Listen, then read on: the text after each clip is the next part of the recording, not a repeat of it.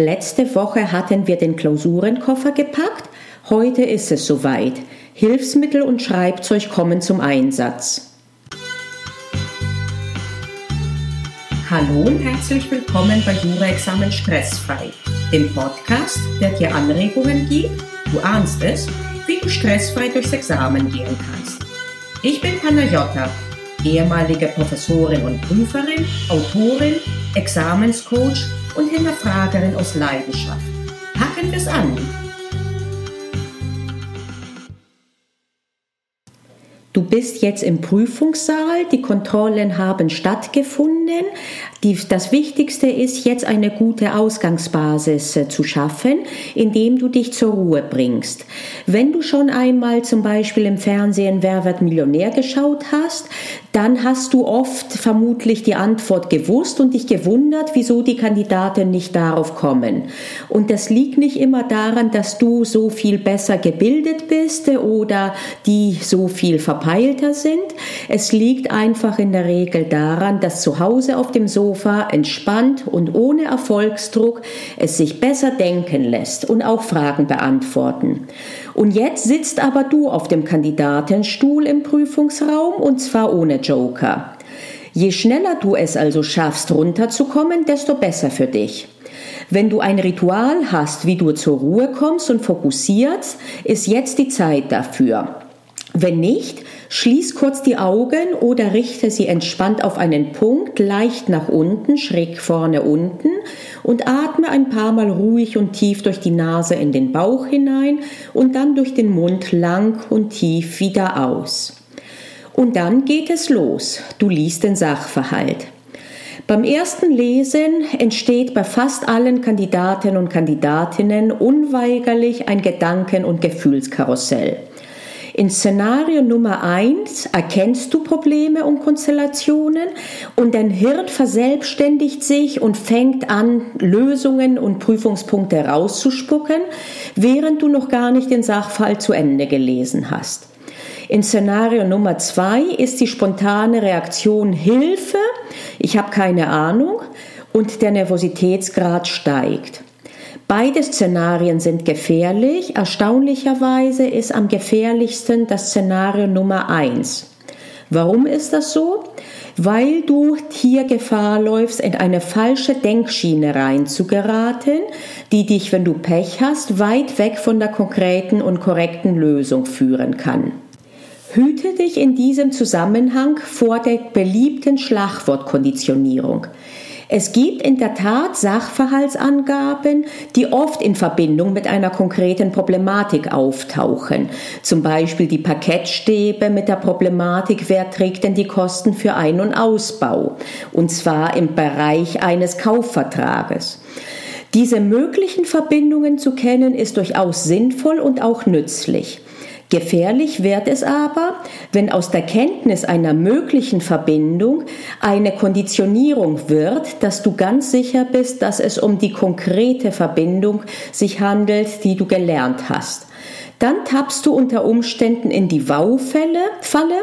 Wow steht in diesem Sinne für wahr, aber unerheblich. Das ist übrigens meine Übersetzung für TBI, True but Irrelevant. In diese Falle solltest du nicht tappen. Wahres, aber Unerhebliches zu schreiben bringt nicht nur Pluspunkte, sondern es bringt auch Abzüge. Nachdem du jetzt die Gefahr erkannt und auch gebannt hast, gehst du an die Erstellung guten Unterstützungsmaterials. Ich habe hierzu bereits etwas bei der ersten QA-Runde gesagt. Im äh, geschriebenen Beitrag werde ich dazu verlinken. Meine Ansicht ist, dass die Wichtigkeit dieses Abschnittes Unterstützungsmaterials verkannt und unterschätzt wird. Im schlimmsten Fall übersiehst du dann aber Angaben und Hilfestellungen im Sachverhalt, zumindest verlierst du Zeit und verschwendest unnötig viel deiner heutigen Denkleistung, indem du immer wieder den Sachverhalt durchliest. Und der kann manchmal ganz schön lange sein. Wir haben manchmal Sachverhalte, die gehen über zwei Seiten. Die möchtest du nicht immer und immer wieder durchlesen, sondern anfangs so gründlich durchgehen, gehen, dass du danach alle Punkte auf einem separaten Blatt Papier hast und du den langen Sachverhalt nicht wieder lesen musst. Mein Tipp lautet, Notizblätter zu erstellen, die du ständig im Blickfeld hast, und zwar eine Bestandsaufnahme aller Sachverhaltsangaben in übersichtlicher Form, einen Zeitstrahl und eine Skizze der Rechtsverhältnisse, zumindest dann, wenn du mehr als zwei Personen hast im Sachverhalt. Ob du jetzt auch eine zusätzliche Lösungsskizze machen solltest, hängt zum einen von der Kompliziertheit der Klausur ab und zum anderen von deinem individuellen Können. Hast du dies getan? Hast du jetzt einen guten Überblick über das Leistungspensum, das du heute vor dir hast? Und jetzt solltest du dir die Zeitabschnitte festlegen, die du für die jeweiligen Stufen und Abschnitte äh, zugrunde legen möchtest. Da du das Handy nicht am Tisch haben darfst, kannst du leider auch keinen Timer stellen. Ich empfehle deswegen, die Zeiten, die du festgelegt hast, sehr deutlich auf ein separates Blatt Papier groß aufzuschreiben, damit du nicht bei jedem Blick auf die Uhr rechnen musst, wo du dich gerade befindest und wie viel Zeit übrig bleibt. Bevor du jetzt mit der Lösung beginnst, fehlt nur noch ein kleiner, aber sehr wichtiger Schritt. Lies dir einmal kurz den gesamten Gesetzesabschnitt durch, mit dem du arbeiten wirst. Das dauert nicht lange und dadurch hast du einen guten Überblick. So kannst du dann im Anschluss während der Lösung gezielt die Spezialvorschriften suchen und läufst nicht Gefahr, etwas zu übersehen. Hast du auch das getan, geht es los mit der Reinschrift. Du hast den ersten Obersatz festgelegt, ab hier führt dich das Gesetz. Achte insbesondere auf deine Überleitungen und denk daran, dass es ein oberstes Gebot gibt in der Prüfung.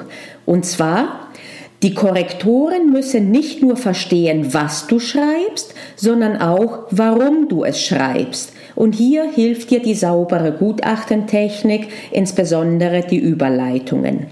Entgegen eines populären Irrglaubens ist dies weitaus wichtiger, als noch eine zusätzliche Theorie in einem Meinungsstreit zu können. Sei also smart, setze den richtigen Fokus.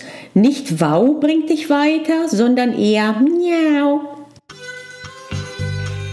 Ich bin Panagiotta und ich hoffe, ich habe dir heute eine Anregung gegeben, wie du deine Examensvorbereitung ein kleines Stückchen stressfreier machen kannst. Denk daran, es liegt in deiner Hand. Also pack's an. Wir hören uns in der nächsten Episode.